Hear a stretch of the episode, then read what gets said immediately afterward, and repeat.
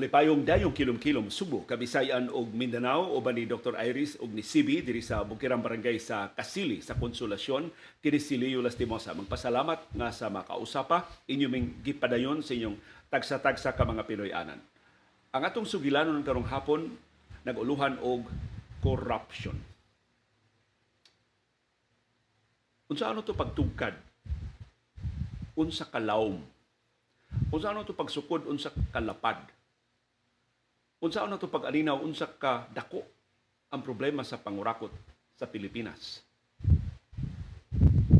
Lisod kaayo ang pagdokumento sa tanang pangurakot sa Pilipinas precisely because why resibuhay ang pagpangurakot. Kasagaran under the table ang mga transaksyon. Why camera? Why resibo? Why mga testigo? Kaya ito na participants sa mga transaksyon sa pangurakot, pulos appeal either ang nanuborno or ang gisubornuhan. Kung doon na may usa, duha, tulo nga nakakita sa pagpanuborno, doon na sila ibahin. O na di sila mutabi. Or kung nag whistleblower sila, di sila limpyo. Doon na sila nakuha. Maybe na iba na lang ang ilang kita. Pero karong hapuna, bisan dili takos, ibaw man mo nga ang mga numero dili mo ay akong biggest asset ang pagkwinta sa mga numero.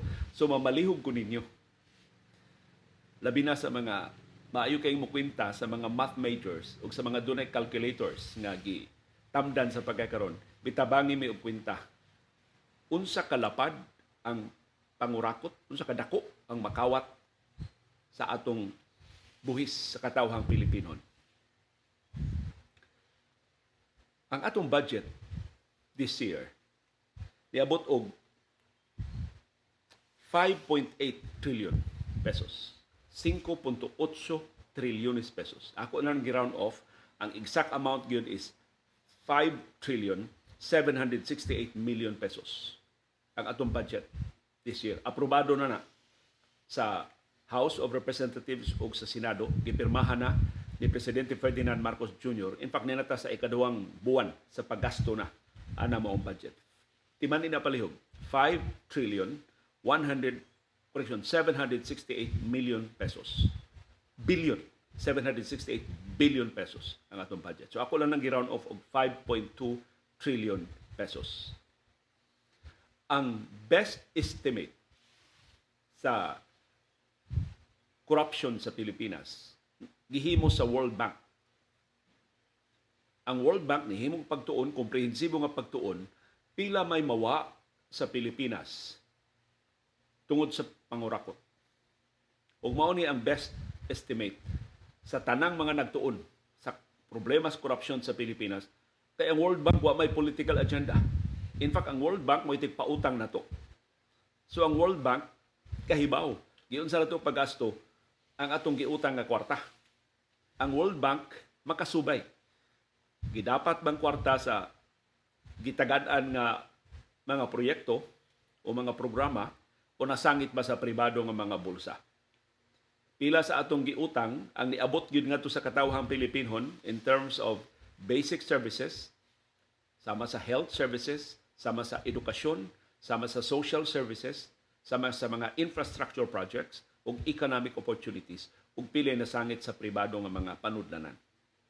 Pili na sangit sa mga balhibuon ug kamot. Ang estimate sa World Bank nga 20% Pila na ni katuig ni Labay, balaka ta nga ni dako na ni karon pero mao ni ang estimate sa World Bank 20% sa atong nasudnong budget ang nawa sa pangurakot. Sa ato pa itong balikan tong atong national budget, 5.8 trillion pesos. Pila may 20% sa 5.8 trillion pesos mao na mapildi karon tuiga tungod sa pangurakot. So kung dili takos, dinangob ko sa akong Google calculator. Ang 20% sa 5.8 trillion pesos nga budget nato this year, sa ato pa mao ni ang mawa sa pangurakot karong tuiga, panggunit palihog sa inyong likuranan, moabot og 1.2 trillion pesos. 20% na, one-fifth sa 5.8 is 1.2 trillion pesos Ang exact amount mao ni 1 trillion 153 billion 600 million pesos. Ang mawa tibok tuig karong 2024 tungod sa corruption. Na abstract kay ni mao mga numero pero palihog palandungi, hinuktuki, palugdanga. Kini mo ang figure. Karong tuiga, kawaton ang 1.2 trillion pesos gikan sa itong nasudnong panudlanan. Si Engineer Antonio Sanchez, Tony Sanchez, ang atong kanis Cebu City Engineer, nihatad akong kwintada pipila ka buwan ang nilabay aron pag-quantify sa gidakon sa pangurakot din sa ato hinaot si Engineer Sanchez makahatag nato og dugang kwintada pag concretize ini ma-concretize ni nato pinagi sa pagsusi pila ni ka kilometro nga daan. Pila ni ka taytayan. Pila ni ka public schools. Pila ka mga ospital ang matukod ining kantidara. 1.2 trillion pesos nga kawaton karong tuiga. Haskan dako ah. So akong usbon ang mawa karon tuiga 1 trillion 153 billion 600 million. So ako nang gi-round off og 1.2 trillion pesos sa mawa karong tuiga. Posibleng mas dako pa ang aktual nga kawat kay pila na sa ni katuig ang bana-bana sa World Bank. Wa na sila bag-o nga pagtuon, wa na sila bag-o figures nga gilwatan sa ilang estimate. Pila na wa sa corruption dinhi sa Pilipinas. So, let that figure sink in. Ako sang gikwenta, kung karong tuiga mawad ang tag 1.2 trillion pesos, pila may mawa nato kada adlaw. Karong tuiga leap year man, dunay 366 days ang 2024. So 1.2 trillion divided by 366, muhatag nato ang atong daily loss ang mawa nato kada adlaw tungod sa pangurakot nanggunit na ba mo sa inyong lingkuranan mabot og 3 billion 151 million 912,568 pesos and 31 centavos. Muna isa ka amount. So ako lang gi-round off to 3.2 billion. Mawad ang tag 3.2 bilyones pesos kada adlaw sa 366 ka adlaw karong tuiga 2024 tungod sa pangurakot. Grabe ha. Ya tungod sa kadakuan ng kandidara, ako pag yung gi-compute ang hourly loss, pilay maalkansi nato kada oras. So kung maalkansi ta og 3.2 billion a day, karong tuiga, maalkansi ta kada oras og mag-seatbelt na ang titano para lisod kay isip no mahug ta sa itong lingkuranan sip kada oras dunay kawaton nga 131 million 329,690 pesos and 35 centavos. Akong usbon exact amount gid ni sa kuha pa nato i-round off nga figures. Ang hourly loss nato tungod sa corruption 131 million 329,690 pesos and 35 centavos. Ang latest estimate ako nakuha sa ombudsman atol pa sa administrasyon ni anhing presidente Noynoy Aquino I think 2014 nga estimate mawad ang tag 100 million pesos a day sa corruption. Mo to estimate sa ombudsman adtong tuiga. Ang estimate sa World Bank mas dako. Mawad ang tag 131 million pesos a day. An hour. Grabe ha. 131 million pesos an hour. Ang mawa. Ang kada classroom sa latest namong project sa ABS-CBN, sa diyang nang hatag mga classroom sa mga Yolanda affected areas. In fact, nagbarog ang atong school building diha sa lungsod sa Bourbon sa amihan ng Subo usana sa atong mga natukod pagkahuman sa Yolanda. Ihatagan mi sa Departamento sa Edukasyon og estimate nga 1.8 billion to 2 million per classroom 2 million. Buta na to 2 million kada classroom. Pila ka classroom ang matukod kundi pa ni makawat ang 131 million an hour. 65 classrooms ang matukod. Imagine, kada oras makatukod unta tag 65 ka classrooms sa tanang bahin sa Pilipinas. Kundi pakawaton ang kwarta. So abstract man ang figures, i-translate palihog ninyo sa aktual nga mga proyekto, sa aktual nga mga panginahanglan sa katawhan nga mahatag.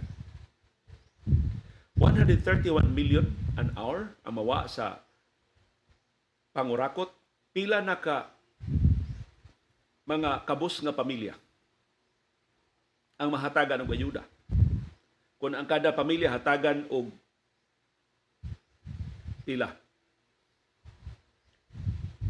100 imagine kung hatagan ang usa ka pamilya og tag 1 million kada usa 131,000 ka pamilya ang mahatagan og ayuda kada oras. Pwede daghana. Pwede dakuha. Ining kwartaha. So i-parking sa na nato ang atong daily loss sa corruption is 3.2 billion pesos. Dapito na ko inyong atensyon adtong figure sa mga ato nakuha gikan sa Senado. Kay ang Senate of the Republic of the Philippines nihimong bana-bana pila may atong kitaon kada adlaw, pila may atong gastuhon kada adlaw, ug pila may atong kilang utangon kada adlaw aron makasustener sa atong gastuhan. Matod ni Senate Finance Committee Chairman Sani Angara, ang Pilipinas, koleksyon sa BIR, customs, o ubang mga ahensya, tax collection agencies sa gobyerno, mukulikta og 10 bilyones pesos kada adlaw. 10 billion pesos a day. Ang koleksyon, kada adlaw. Ang atong gasto, 14 billion pesos a day. 14 bilyones pesos. Sa ato pa kada adlaw, kuwangan ta og 4 ka bilyon ka pesos. So ningon siyang gara mao na atong utangon. Kada adlaw mangutang tag 4 billion pesos aron ikasustener sa atong gasto nga 14 billion pesos. Kaya ang atong kita 10 billion pesos ra. Muutang ta og 4 billion pesos a day. Pila to'y mawa sa corruption a day? 3.2 billion. 3.2 billion. So ito mahimong di na ta mangutang. Kunwa na'y kawat. Kunwa na'y corruption. Of course, mura tag nangayo og buwan og bituon. Mangandoy tang mawa ang corruption. Pero ang akong tuyo karong hapon, mao ang pag-illustrate lang unsa kadako sa atong pildi sa pangurakot. Ug sa kadako sa atong kaayuhan nga makuha kung atong babadlong ang pangurakot. Daghang ni Suway, ang uban gani intaw nangamatay sa kausa pagpadlong sa pangurakot. Ang uban nabalhog karos prisuhan kay ang mga whistleblowers mao naman hinuoy unay sa mga kawatan, mao naman hinuoy pang tanggong. Pero napakyas ang tanan ng mga pagsuway pagbatok sa pangurakot. Pila na ka-administrasyon ang nagpuli-puli ug duma sa atong nasod. Ang tanang administrasyon matag usa nila ni auhag ni saad ni pasaling nga badlungon ang pangurakot. Minusan ko ni manhingpit nga papason ang pagpangawat sa burokrasya pero napakya sila. Og atol sa pipila ka administrasyon ni samot ang pagpangawat. Ni samot pag ay pangawat atol sa administrasyon sa diktadura ni Ferdinand Marcos Sr. In fact, nabangkarota ang atong nasudnong ekonomiya tungkol sa grabe niyang pangutang, tungkol sa grabe niyang pangurakot. Ang estimate karon sa Guinness Book of World Records, ang kawat ni Marcos niabot og 30 billion US dollars sa kinatibukan siyang diktadura. Pagpuli ni Cory na limpyo og jutay ang administrasyon, pagpuli ni Ramos arang-arang ang dagan sa tong ekonomiya, pagpuli ni Erap balik ta og lugapak sa grabing pangurakot. In fact, nakonbikto og kasong plunder si kanhi presidente Joseph Estrada gi pardon lang na siya sa nisulod niya sa Malacañang na si kanhi presidente Gloria Macapagal Arroyo. Si Erap nilungtad lang og tulo ka tuig sa iyang administrasyon.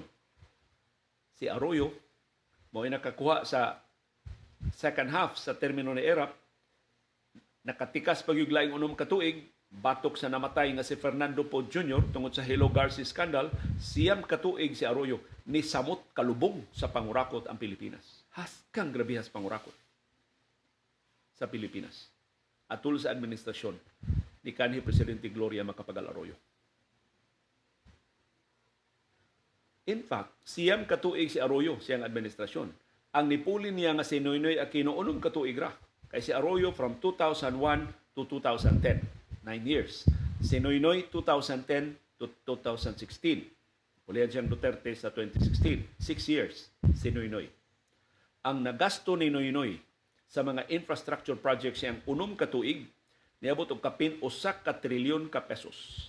Ang iyang igasto sa infrastructure project. Si Gloria Arroyo, sa nine years niya siyang administrasyon, niya nagpatuos to si Arroyo nga kampiyon sa infrastruktura kay daghan kay siya gitukod nga mga daan, daghan siya gitukod nga mga pantalan katong iyang nautical highway nga gipasugdahan siyang administrasyon. Pero si Arroyo wa ray one-fourth. Ang iyang accomplishment wa ra kabot og one-fourth sa accomplishment ni Noynoy Aquino. Ngayon sa paglupig sa unom katuig ni Noynoy sa siyam katuig ni Arroyo. Kay atol sa panahong Noynoy Aquino malambuon kayong ekonomiya, nakapatuyang ang atong gobyerno pagtukod og mga higanti nga mga infrastructure projects. In fact, pipila sa mga higanting proyekto sa panahon ni Noynoy, diri na mainaburahi sa administrasyon, nakapanunod ang administrasyon ni kanhi Presidente Rodrigo Duterte.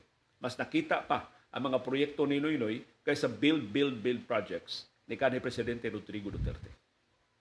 So sa panahon ni Noynoy ni improve ang atong ekonomiya, waos ba? Ang atong 1987 Constitution, pagpuling Duterte diha ta mulugapak og samot.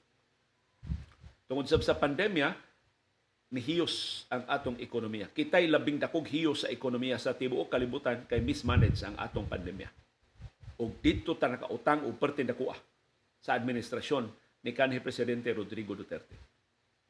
Karon ni puli ang administrasyon ni Presidente Ferdinand Marcos Jr., anak sa diktador, ang makalilisa nga timaan mao mas palautang pa siya kay ni Duterte. Si Duterte dunay rason nga nung nakautang og dako tungod sa pandemya na malita og binilyon ka dolyar nga balor sa mga bakuna batok sa pandemya, na malita og mga test kits, na malita og mga kahimanan pag salbar sa atong katawhan gikan sa COVID-19, si Marcos unsa may iyang rason nganong mas palautang man siya kay ni Duterte. Napapaspas-pas ang pagpangutang ni Marcos kay ni Duterte. In fact, nalabuan ng Marcos ang kinatibuk ang pangutang ni Noynoy in six years. Nalabuan ng Marcos in just one and a half years sa pagpangutang siyang administrasyon. Good luck na tong tanan unsay atong dangatan. Nadasig ko paghisgot ining problema sa pangurakot tungod sa daghan kaayo bang mga pasangil, daghan kaayo nga mga tiyabaw, daghan kaayo nga mga pagmahay, daghan kaayo nga mga kabalaka nga gipadayan unsay dangatan ini nasura kung magpadayon ang pangurakot. Ug ako lang gibutangan og figures unsa kadako ang pangurakot ug hinaot akong isalig sa inyong kaligdom, akong isalig sa inyong katakos, akong isalig sa inyong kinaadman. I'm sure dunay mga engineers, dunay mga accountants, dunay mga negosyante nga nagtan-aw karong hapuna palihog kamoy quantify sa corruption sa Pilipinas. Sigon sa World Bank, mawad ang tag 1.2 trillion pesos this year. 20% sa 5.8 trillion pesos nga nasudnong budget para karong tuiga. Ug akong gi konsulta ang Google calculator, mawad ang tag 3.2 billion pesos a day tungod sa pangurakot. Kung masalbar nato ng 3.2 billion, mahimong di na ta mangutang og 4 billion pesos a day para sa atong gastuhan. Kaya kanang gastuhan nato nga 14 billion, nagpasabot na nga 3.2 billion ana ang gikawat. So kung way kawat nga 3.2 billion, ang atong kita nga 10 billion, posibleng igo na sa itong inadlaw nga mga panginahanglan, sa itong inadlaw nga gastuhan. Dili makaingon mo, palabi naman sa naliw, 1.2 trillion ang makawat karon tuiga, 3.2 billion ang makawat kada adlaw. Pila to ang kada oras sa mga kawat? 131 million. 131 million pesos an hour ang makawat. So pag paminaw ni ninyo programa, pag human ninyo paminaw sa atong programa, wala, nakawatan na ta og kapin 100 million pesos sa atong panudlanan. Imagina, kining kawata ang kinatibuk aning kawat sa kinatibuk ang burokrasya sa gobyerno. Why breakdown? Wa may breakdown gihatag ang World Bank pero kawat ni sa Bureau of Customs. Imagina pila ka bilyon ka pesos ang kawat sa customs tibok tuig pila ka milyon ka pesos kada adlaw. Apil ang kawat ini sa Bureau of Internal Revenue, BIR. Apil ang kawat ini sa Land Transportation Office. Apil ang kawat ini sa PAGCOR, Philippine Amusement and Gaming Corporation. Sa kawat ini ang sa Philippine Charity Sweepstakes Office na loan better mo kanunay makadaog sa minilyon ka pesos na bola sa ilang mga jackpot prices sa loto. So hilabihan kadako sa pildi sa atong nasod. Wa pa nato mahisguti ang kawat sa mga local government units. Apil ini ang kawat sa mga local government units. Kada perma dunay bayad. Bureau of Fire Protection dili mo hatag og fire clearance kun dili ka mo palit og fire extinguisher gikan nila. Yang fire extinguisher nga ibaligya gipatungan na sa mga dealers kay dunay porsyento ana at least 10% adto sa mga bombero. Daghan nakabati sa atong kwintada kaninang buntag sa atong baruganan mahitungod sa paak sa mga kongresista sa ilang mga proyekto. Diha tayo example nga 3 billion pesos ang balor sa mga proyekto sa usa ka distrito dinhi sa ato sa Subo niya ang kongresista ana may buot ana mao proyekto So doon na siya cut. Posibleng doon na siya cut anang 3 billion pesos. Ingon sila, urang dako ra to ang ato ko ng estimate nga 20, 20% or 30% na commission. Kay kung tinuod na kuno na, kanang 30%, grabe na na, na kinawatay.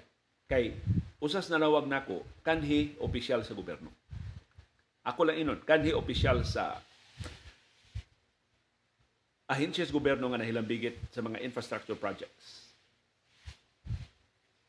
Ato lang ang kunon, kanhi opisyal sa Department of Public Works and Highways. Dako ni siya granggo sa DPWH sa iyang panahon. Ingon siya, sa iyang panahon, and we are talking about the 80s. E mo may pagsugod na ko pagka-reporter. O niya, naka-cover pa man ko ini niya. Sa diyang dako siyang opisyal sa Department of Public Works and Highways. Sa dekada 80, ingon siya, ang mga kongresista sa una mo kuha lang og 12%. 12% sa project cost or 10% sa project cost. Sakto na kuno na. So batan 10 milyones pesos ang proyekto, usa ka milyon ang ila. Sakto na na. Niadto. Dako na na, nakawat sa una. Ang uban ko no mo hangyo og 12%. Kay labi nagduol ng eleksyon para vote buying. So ilang tugutan og 12%. Naadyo ko na mohangyo og 15%, na mohangyo og 20%, ila na ko ng balibaran. Kana ko nakabalibad ang Department of Public Works and Highways. Kay kung di sa kuno nimo tarungon og balibad, malagpot man sa kay ni kaugma. Kaya mga politiko dako magkitingog dito sa taas. Mo reklamo nga sa presidente, Mr. President, regional director dito sa DPWA so mo tuo. Alabay din ka og lain rehiyon. Labi na kung dependent ang presidente hapit ng eleksyon sa mga boto nga makuha ang maong distrito o anang maong syudad o anang maong probinsya o anang maong lungsod. So mamiligro ang mga opisyal sa DPWH kundi sila mutuo. Unang tarungon sa nila og explicar. So, kung gikan sa 10% sa iyang panahon in the 80s, karon 30% na ingon siya sus dakuha. Dakuha na sa pildi sa mga proyekto. Dako na kay glayat Kaniya to kuno kanang 15%, 20% iskandaluso na na. Mura magdili iskandalo nga makakuha og 10% ang mga kurisista sa project ko sa una. So kung tinuod ni nga niabot na og 30% ang komisyon sa mga kongresista ingon siya haskang dako na spildi. Pero para niya dako ra na ug dili na na mao. di na makiangayon nga 70% ng las proyekto ang magasto. Kaya ang 30% gibulsa na. Doon, doon na sa ilaing negosyante nga ni tawag na ko human sa itong programa gani na puntag. Kung mo ni usas nakaaghat na ko, iskut na hatag corruption. Aron na pag-quantify ba, aron paghatag ba lang natong ideya. Pil, unsa kadako ang atong kwartang nakapildi sa corruption. Kining maong negosyante, inhinyero ni siya. So diha siya construction company sa una. Sa batanon pa siya nga inhinyero, doon na siya kontra kontraktor siya. Unya, ug bag-o pa kang kontraktor, makakuha kag proyekto sa gobyerno, ah, sakto na ka. Maka sakto na ka og kita. Dugay lang makobra pero doon naging kwarta ang proyekto sa gobyerno. So idealistic pa man kuno siya gamay. Kaya di pa man kay siya hamtong, di pa sa kay dako ang ilang panginahanglan sa ilang pamilya, gagmay pa iya mga bata. Ni saad kuno siya suoyin kuno ni tinarong gyud ang pagpatuman o kontrata sa sa gobyerno. So, pag subasta pa lang daan sa proyekto, giingna na siya sa ang kauban nga mga kontraktor. Ug mato niya kini tinuod pa ni hantod karon Leo. Pero kini mga batanon pa man ni. So mga dekada 80, dekada 90 sab ni kining istoryaha. So, apil ko siya subasta. Giingnan ko siya nga naalang ko no taga DPWH ba ni Dool niya, Sir, kamong tanang bidders ko sir mag-meeting. Mga pilang ko mo sir, kaasa man. Ana? Di aras sa kuan sir, dool sa atong opisina. Naman ko kapihan. Ato labo dito pangapi. Sagaran nga ni ko adto mismo sa opisina sa Department of Public Works and Highways mong meeting ang mga kontraktor. So, padayag magkag interes sa pag-apil sa bidding, mupalit ka og bidding documents. So, ibutang nato lima mo ka kontraktor nga interesado sa usa ka proyekto. Ang lima kuno ka kontraktor mag-meeting Unya preside ana ang taga DPWH. Kuno DPWH. Sige, aron dali ra atong bidding, pagsabot mo kinsa may padag-on sa bidding. So pananglitan ang project cost is 300 million. Pagsabot mo kinsay lowest bidder. Aron dili na problema, wa nay protesta, wa nay kiha. So magsabot-sabot kuno sila, sige ako mo bid kog 290 million. Ako mo bid kog 292 million ako may bid kong 293 million. Kini atong padag-on pabido na 289 million. Pero ang sabot ko na na, naa sila'y 6% nga SOP. Mao ko na termino sa una, ha? Mutun sa termino karon. Sulti ni sa usa ka kontraktor.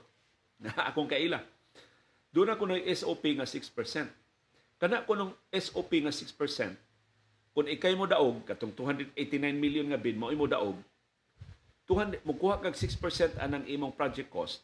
Imong ihatag ato mga lima ka mga aw katong upat ka bidders nga nagpapildi.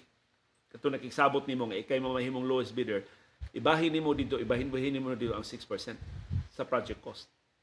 So daghan kanong mga kontraktor, magsige lag bid, magsige lag bid bisag wa sila equipment, wa sila mga tao, wa sila katakos pagpatuma mga proyekto, kay mabuhi naman sila sa 6% nga SOP para sa mga losing bidders. Magubot lang kuno ang proyekto o mapahigayon na lang yun ang tinuon nga bidding kundi magkasabot ang mga kontraktor. Kung insistir ang mga kontraktor nga sila lowest bidder, amao na doon ang tinuon nga bidding mapahigayon pero inigdaog ikiha pangitaag sayop katong winning bidder aron nga dili mahinayon pagtrabaho. Ug mao nay mao nay rason oh, kanang kiniha idea sa may proyekto diha sa Marcelo Fernan Bridge. Kay kabantay mo pila ka buwan, pila na katuig ng proyekto ha. Nahasol kayo, abog kayo na agi nato karon na arang-arang na. Proyekto na ni kanhi kongresista Luigi Kisumbing. Amot karon bago nakakita ko ni kongresista Luigi Kisumbing murag active na sab sa social media. Amot na ba siya plano sa politika para sa 2025 elections. Kay katapusan niya ang appeal, gipildi man siya pagkamayor ni Jonas Cortez sa siyudad sa Mandawi. Doon mga higala si kongresista, kanhi kongresista Luigi Kisumbing, akong ipangutana, unsay daganan ni Luigi Kisumbing kung mo balik siya sa politika. Ingon siya nagplano siya liyo magmayor. Kay konektado man siyang Marcos.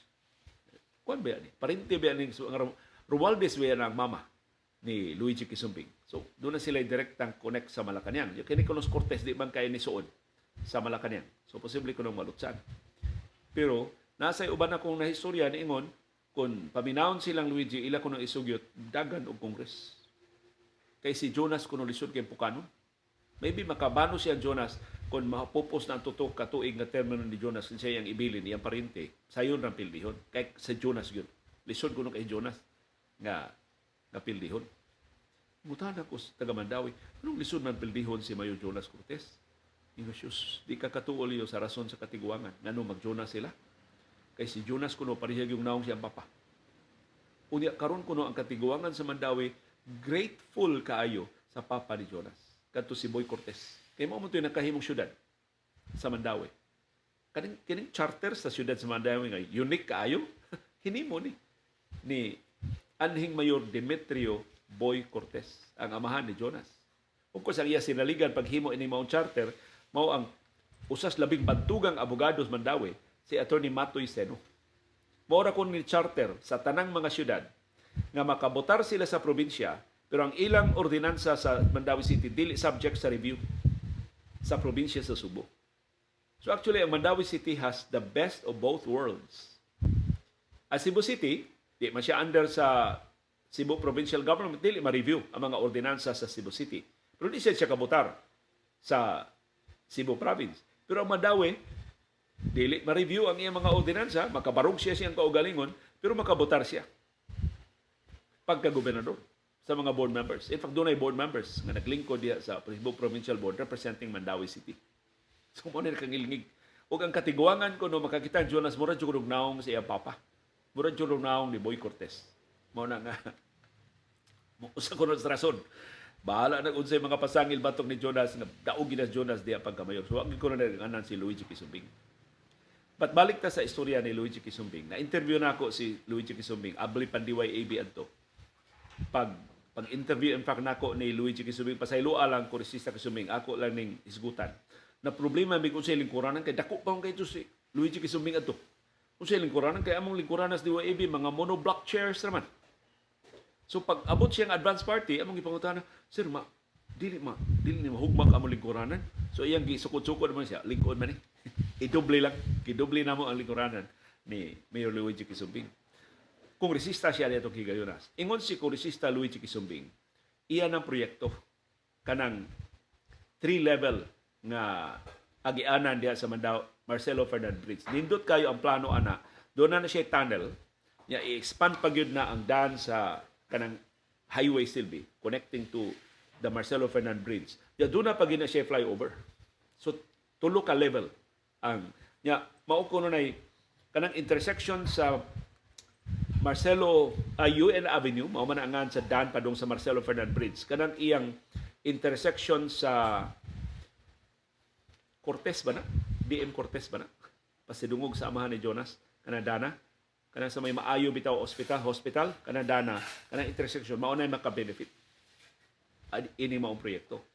Pero ang ako nahibawan, nga ang kontraktor nga nakadaog ana, sabot-sabuton unta ang bidding Nya wa man kuno makasabtanay ang mga kontraktor. So napahigayon yun ang tinuod nga bidding.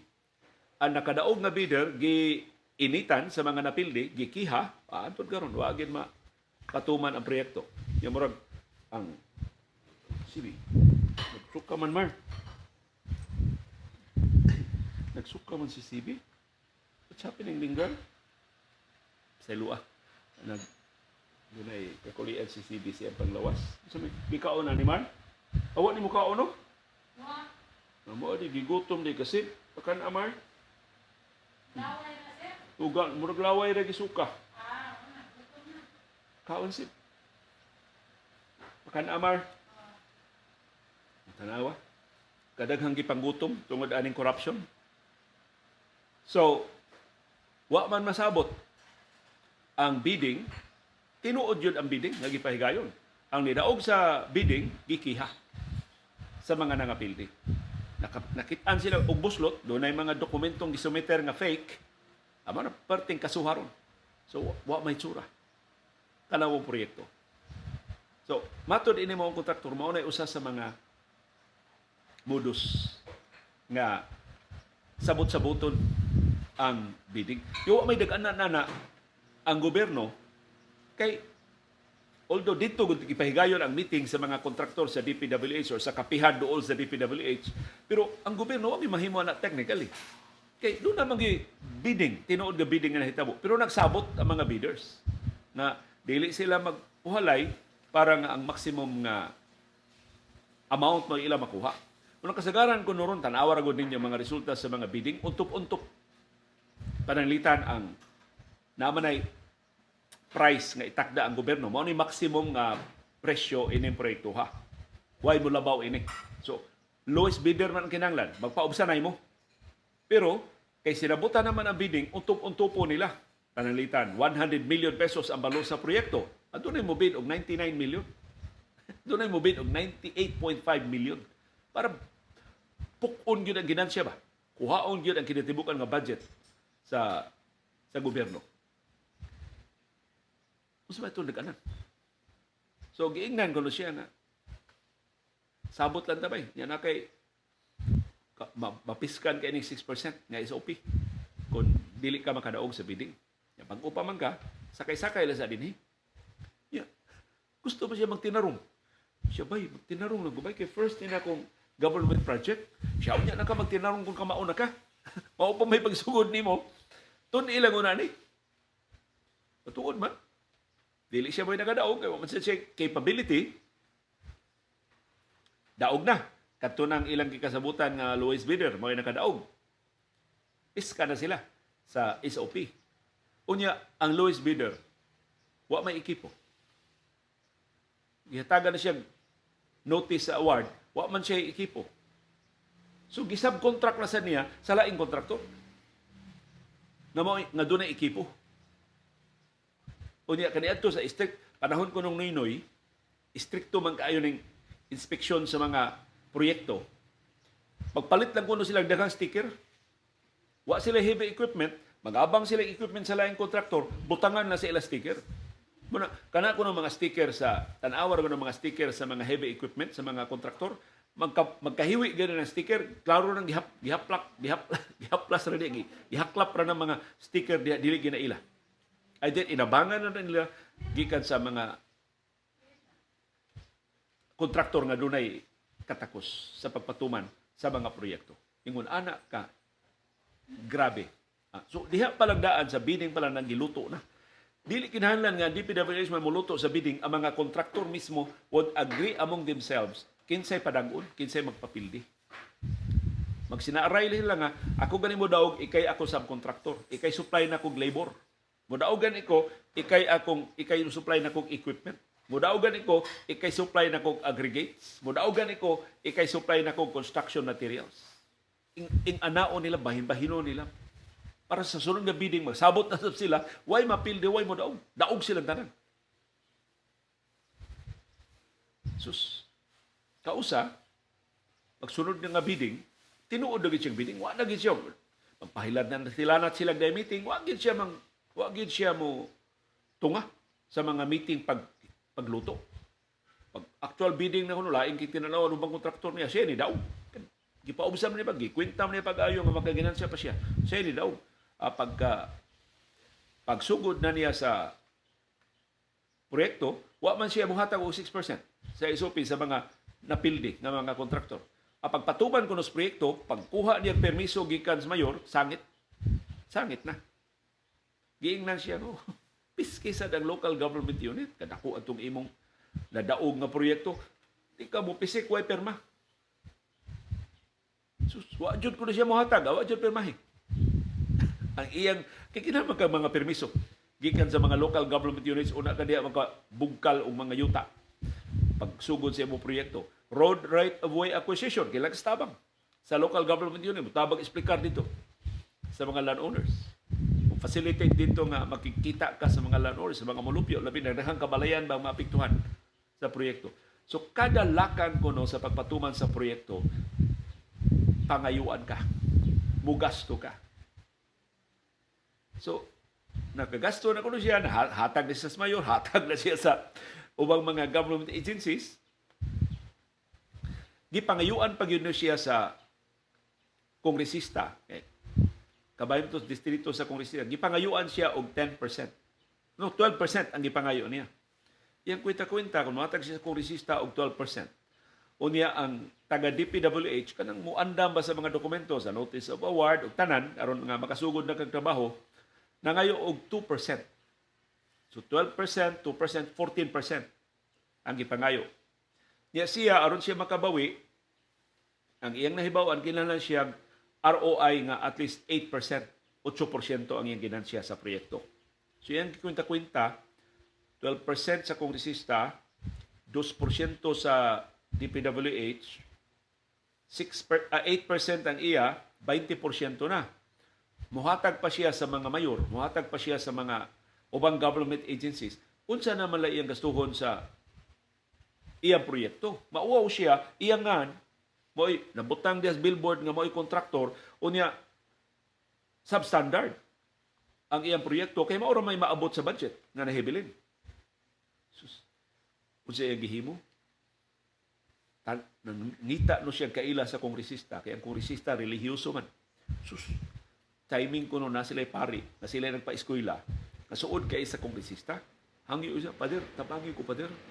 Mo ni gipangayo ni Sir, pwede ba pader minusan lang eh ina siya pader mao ni akong first project kunya. Gusto ko bag tinarong pader ba? Pero mangayo mong siya. May mo ba father from 12 il, uh, minusan to 8% lang ang iya. so, ingon ang pare, ayaw lang ato ba nga kay mainsulto na ako lay bahala na mo istorya. Eh, hamtong naman ang pare. Kaparihang edad sa iyang uh, amahan kay ilang mga apuhan mo nagpa-eskwela. So, giduol ko na sa pare. Ang feedback yung nadawat ni ingon ko no ang kongresista, sige 10% na lang. so, if it's, if it's 12%, 10% na lang ipangayo sa kongresista. 2% ang giwin. Huwag gitumana ang iyang gipangayo nga 8%. Unya, ang 2% na ingon ang taga-DPL is non-negotiable. Ang 2% kilang bayran yun na di gani, di mo gawas ang notice to proceed or ang notice award, ang award notice sa proyekto. Maproblema siya. Mabalik ang kwarta sa National Treasury, dili magkagawa sa kwarta. Hatag siya sa Department of Public Works and Highway. So, ingon ana. Kani adto pa niya, amot pila na karon.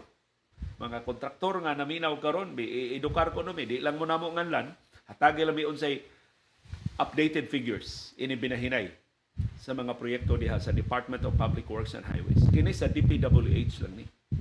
Ang mga kongresista, dunay proyekto sa DepEd. Kana mga public school buildings, nasa sila mga giparking diha pundo. Doon sa sila komisyon.